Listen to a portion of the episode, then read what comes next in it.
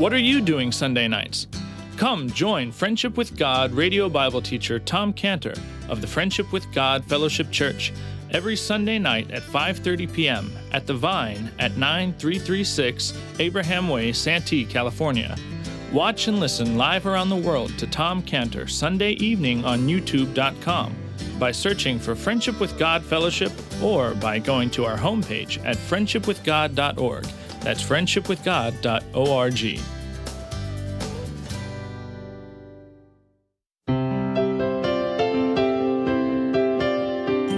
Welcome to Friendship with God with our Bible teacher Tom Cantor. Today's message and previous messages can be listened to or downloaded for free at friendshipwithgod.org. Friendshipwithgod.org.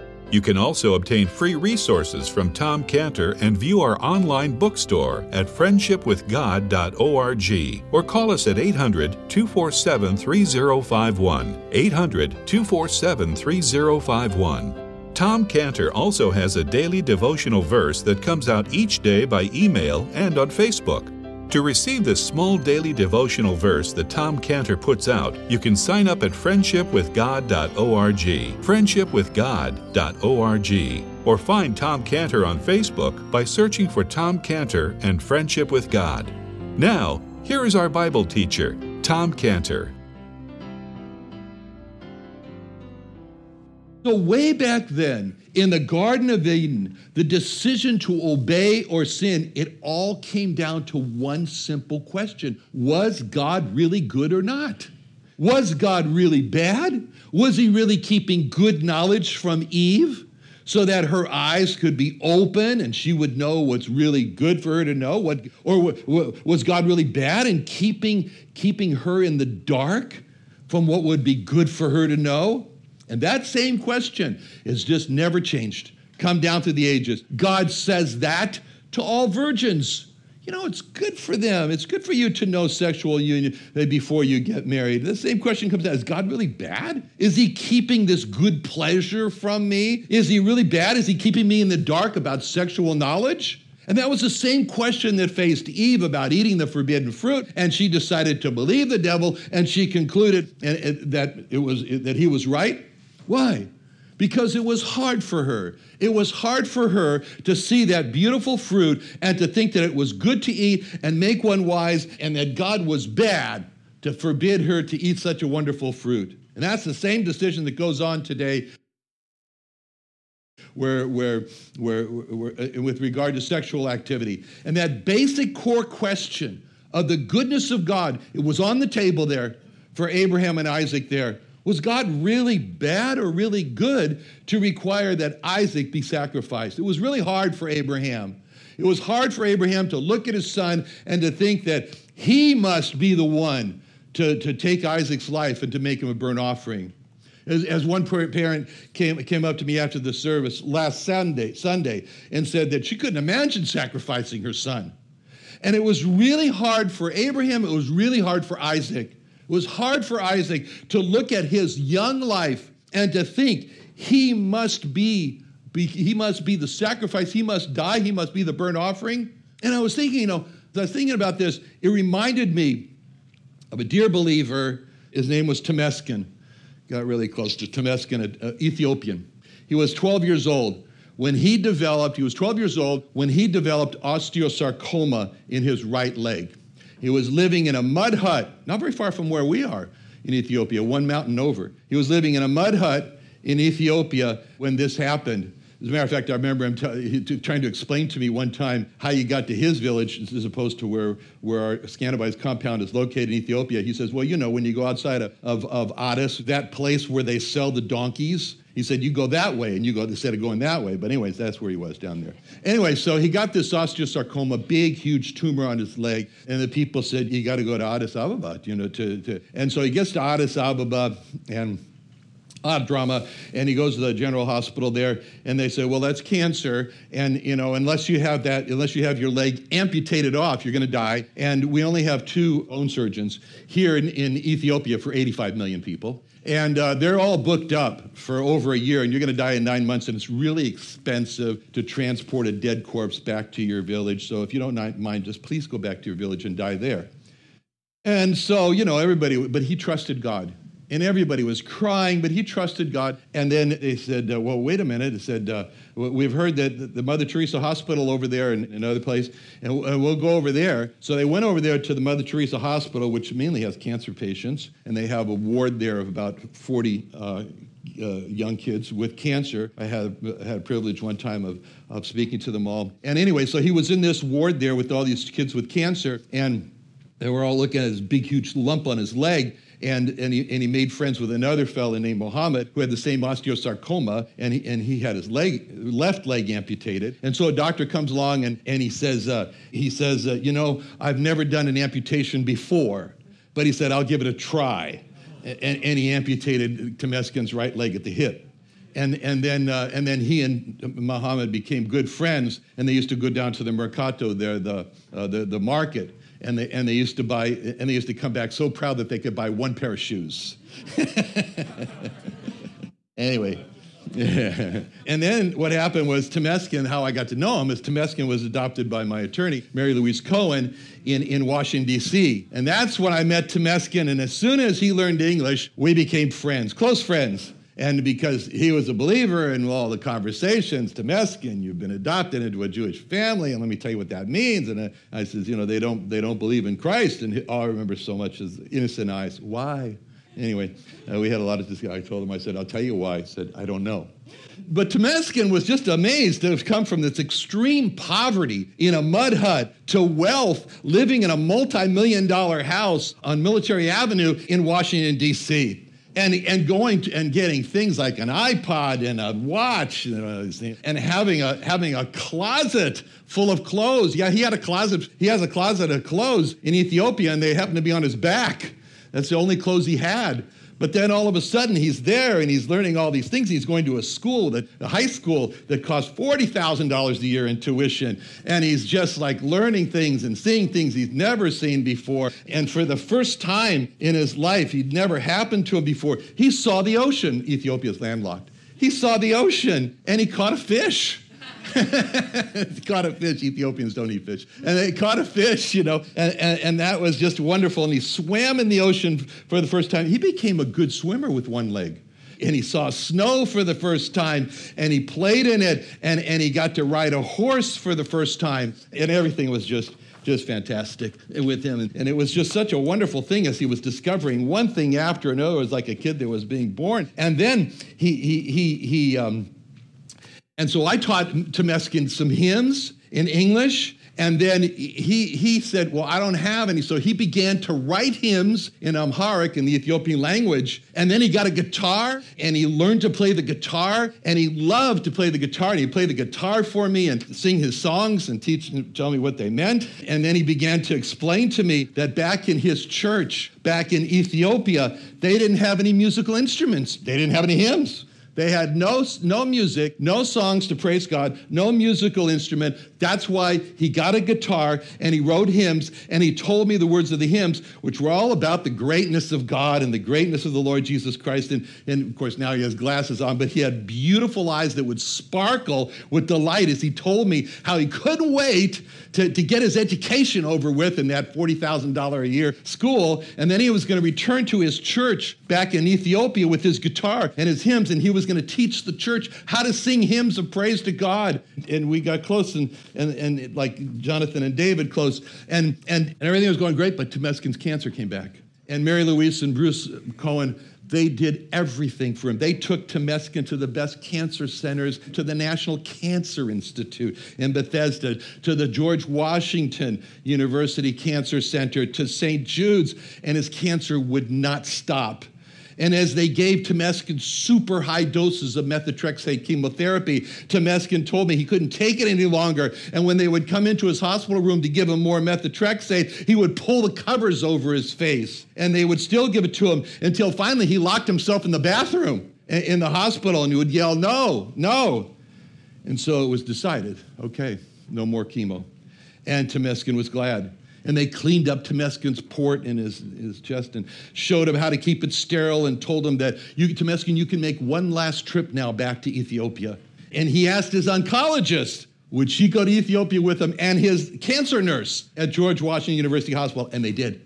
And they all went back. It was a big entourage of people that went to Ethiopia. And, and, and then he asked me, would I go to Ethiopia? Well, I got to be honest with you. At first, you know, I said Ethiopia. I don't know. No, I don't think Ethiopia. No. Uh, but then he said uh, Bruce Cohen is going. Bruce is Jewish, and, Mary Louise is not. Bruce Cohen. I always wanted to get to No, Bruce because he was the chief legal advisor for Patrick Leahy. At that time, the Democrats had the Senate. Patrick Leahy was uh, in charge of the Judicial Committee. so, so, so he was never home working. I always wanted to get to know Bruce.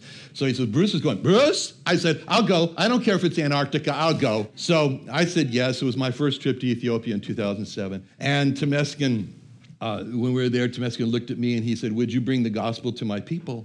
And, and, and, uh, and, and, and, and, and um, and it was hard for Temesgen. I remember he opened up his English Bible and he read this passage to me in Joshua 1:3. He says, You know, if you come back here to Ethiopia, he said, Joshua 1:3, every place that the sole of your foot shall tread upon, that have I given unto you, as I said unto Moses. And Temesgen told me that, you know, when I when, when you when you come back, come back to Ethiopia, and every step that you take in Ethiopia, I want you just to repeat those words. Every place that the sole of your foot shall tread upon, that have I given you. And I looked at Temesgen those eyes and I told him, Yes, I would would. And that's why we have a company in Ethiopia.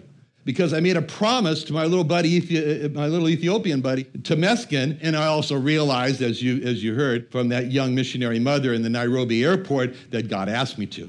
It was going on, and it was very, very clear that Temesgen was going to die. So I began to try to speak to my friend, uh, Temesgen, about heaven.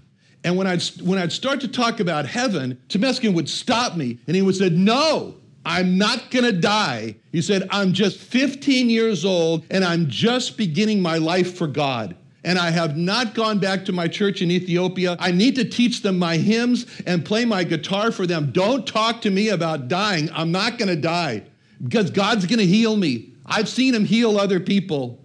And Temesgen, he had these reports of other people getting healed, and he used to keep them and read them and reread them and Temesgen changed his whole view of the Bible. He'd get all excited and he'd say, Tom, Tom, do you know what Jesus did? How he healed this person when he was blind and he healed that person. It was really hard for Temesgen to even think that he was going to die. And so I bought him a book. I bought him a 500 page book on heaven. And I said, Here, Temesgen. He refused to open it. And, and I didn't know what to do. And I was sitting there struggling, and I, and I think, I need to prepare my little friend to die so, so I told Temesgen, I said, Temesgen, I said, I want you to think. I want you to think now about your life. I want you to think really hard about how you were very, very, very poor, living in a mud hut. And I want you to think about how you became very, very, very sick with cancer. And I want you to think about how someone very, very, very rich and wonderful, Mary Louise Cohen, came to you and adopted you and, and, I want you to think about how she took you very, very far away from your old home in Ethiopia to your new home in Washington, D.C. And I want you to think how wonderful it was. I want you to think about the sights that you never, ever, ever saw before, like the ocean and the snow. And it was wonderful. And I want to think, I want you to think about the wonderful things that you did. You went fishing, you swam in the ocean, you played in the snow. And then I, and, and then I said, Temesgen, it's going to be a repeat of the history. That's all. I said, it's all going to repeat again. You think that now in Washington, D.C., you're very, very rich now. You actually are very, very poor, like before. And that cancer that made you very sick, it's come back. And again, it's made you very, very sick again. And just like before, someone very, very rich and wonderful, the Lord Jesus Christ, is going to come for you. And just like before, he's going to adopt you. And like before, the Lord Jesus Christ is going to take you very, very far away from your home in, on earth to a new home in heaven. It's going to be wonderful there. And just like before, you're going to see things in heaven that you never ever saw before. And that's going to be wonderful. And just like before, you're going to do things that you never ever did before, and it'll be wonderful. And, and, and as I said all that, I thought to myself, as I said to it, that was really good. I thought, that was great. As a matter of fact, I kind of sat there and I was kind of marveling about how, wow, where'd that come from? I was thinking about it. And I looked at Temesgen. I said, Wasn't that great, Temesgen? He just glared at me. no, I told you I'm not going to die. He didn't agree. You know why I said that? You know why I said that? You know why he refused to hear one word that I said? Because it was really hard for Temesgen to accept that he was going to die. And that's how Isaac felt at this time. It was really hard for Isaac to accept that he was going to die. And just like Temesgen, who was dying at the age of 15 and did, Isaac thought that he's too young to die. Just like Temesgen, who thought that he couldn't die now because he was just beginning his life for God, that was Isaac. Isaac thought that he's just beginning his life for God, just like Temesgen, who had plans to play his guitar and to teach his poor church in Ethiopia all the hymns that he wrote. Isaac thought, I have plans. I have plans to get married and to have a family for God, just like my father did. It was really hard for Isaac to accept that he was going to die. So in verse 6, without any words exchanged, Isaac realizes he's the sacrifice. He's going to die. And we can imagine how at the end of verse 6, when Isaac had that wood in his hands, and Abraham, you know, Abraham with two hands. One hand, he had a knife. He had a knife. And the other hand, he had fire in his hand. And we can imagine how Isaac stopped on their way there when it kind of all came into, I'm going to die. I'm the sacrifice. And he stops, and Abraham stops, and Abraham waits for Isaac to make his decision. And then Isaac made his decision to go. And the Bible describes that decision, that silent decision that was made at the end of verse 6 with those simple, beautiful words. And they went both of them together. They went both of them yachad, having become united. And they walked off toward Mount Moriah. Abraham decided to sacrifice his son, his only son whom he loved. Isaac walked off toward Mount Moriah, decided to be the burnt offering sacrifice. And from that picture, we see, we understand how the Heavenly Father, how the heavenly Abraham, God the Father, moved in history toward Mount Calvary where he would sacrifice his son, decided. And from that picture, we see and understand how the heavenly Isaac, the Lord Jesus Christ, moved in history toward Mount Calvary, decided that he would be the sacrifice. And the beauty of that scene is expressed in that one word, yachad, Shnayim Yachad. The two had become united in their decision. For Abraham and Isaac, the decision was for Isaac to become the sacrifice. And verse 6 means when it says they all, both of them went together, that was it. For God the Father and God the Son, the decision for the Lord Jesus Christ to become the sacrifice for you and me was they went both of them, Yachad, together. And for all eternity, we're going to be marveling over verse 6 how God the Father and God the Son went both of them together on their way to Mount Calvary, where the dearest and best for a world of lost sinners were slain, where, where he devoted that sacred head for sinners, for a worm as I, for such a worm as I. So in verse 7, there's a pause with Isaac, and, I, and then Isaac speaks. He speaks in verse 7. Isaac spake unto his father, Abraham, unto his, Abraham his father, and said, My father, he said, Here am I, my son. And he said, Behold the fire and the wood, but where's the lamb for a burnt offering? Isaac already knows. He really already knows from that silent language between him and his father. But now Isaac wants to break the silence and just have some communication with words. So Isaac pauses and he speaks. And at first, he just wants an assurance of their relationship together. Nothing's changed. So he doesn't call him father, he doesn't say Abba. He doesn't do that, but he calls out with a possession, my father, Avi. He says Avi. Reminds me of a dinner we had um, actually last Friday night where Lori, Lori Cable was, uh, was there with one of her 10 children, and it was her daughter, and, um, and she was just sitting there and she, and she was just rubbing the hand very lovingly of her daughter and sent a message. So Isaac calls Abraham Avi, my father, very loving way, very tender in this. He calls, he calls, he says to Abraham, my father. And again, and again, we feel this tenderness that Isaac had in his heart when he calls, calls Abraham my father. And Abraham is so quick to respond. Abraham doesn't just say what he said to God, Hineni, behold me. He, but Abraham returns with all that love and affection eh, from being called my father. And, and he says, Hineni v'ni. He says, Here am I, my son. Behold me, my son. And, and, now that there's an assurance that the love hasn't changed, that nothing has changed in that bond of mutual love between the devotion between Abraham and Isaac, Isaac now opens up his heart and he reveals the anxiety, and he, he just wants to hear it verbally, just to make sure that he, has, he hasn't misunderstood or misread the obvious. So Isaac asks this question of the obvious, obvious when he says, Behold, the fire and the wood, but where's the lamb for a burnt offering? And with that question, we can see Isaac first looking at Abraham's one hand. And what does he see? He sees the fire. And he knows that's the fire that's going to ignite the wood that's going to burn up my body.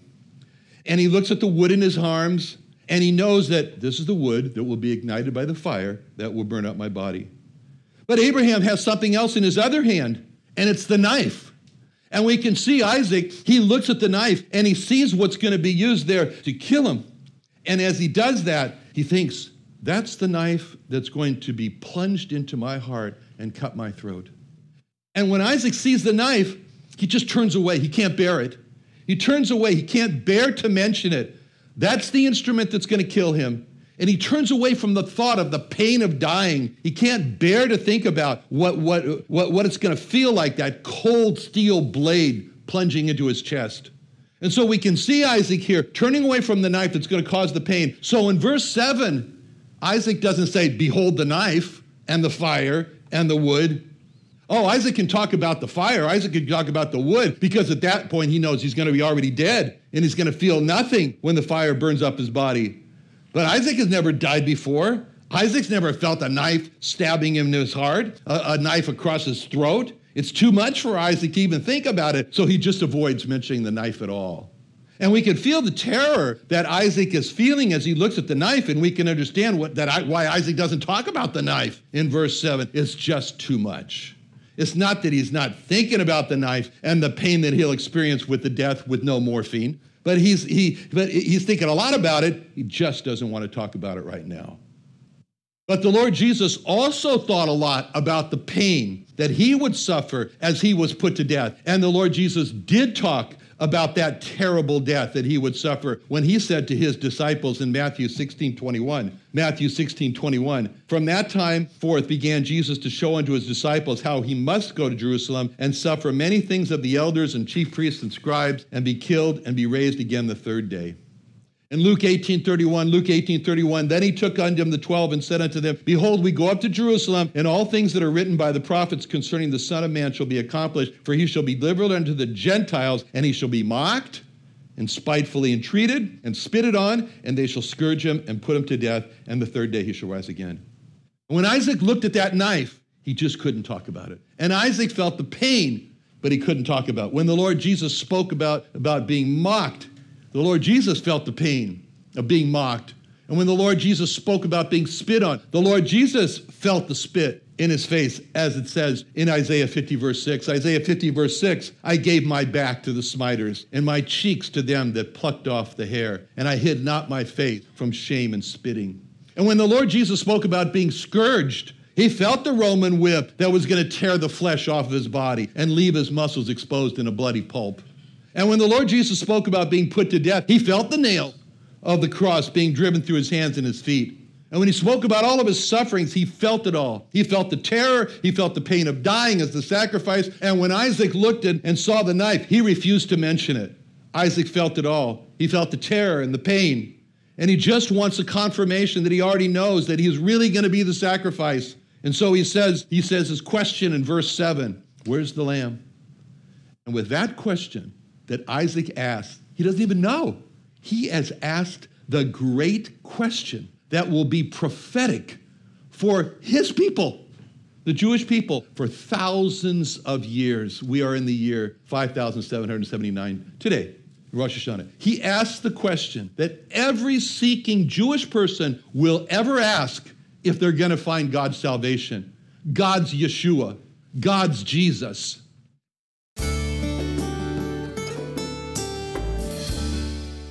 Another wonderful day studying the Bible with our Bible teacher Tom Cantor here on Friendship with God. Don't forget that today's message and previous messages can be listened to and downloaded for free at friendshipwithgod.org. Friendshipwithgod.org. You can also go online to find free resources from Tom Cantor and our online bookstore at friendshipwithgod.org. You can also find Tom Cantor on Facebook, and you can also go to friendshipwithgod.org and sign up for his daily devotional. Tom Cantor is also the founder of Israel Restoration Ministries. You can visit that website at israelrestorationministries.org. You can write to Tom Cantor at P.O. Box 711330, P.O. Box 711330, Santee, California. Santee, California 92071. Or email Tom Cantor at tomcantor at friendshipwithgod.org. Tom Cantor at friendshipwithgod.org. Or for more information about Tom Cantor and Friendship with God and Israel Restoration Ministries, call us at 800 247 3051. What are you doing Sunday nights?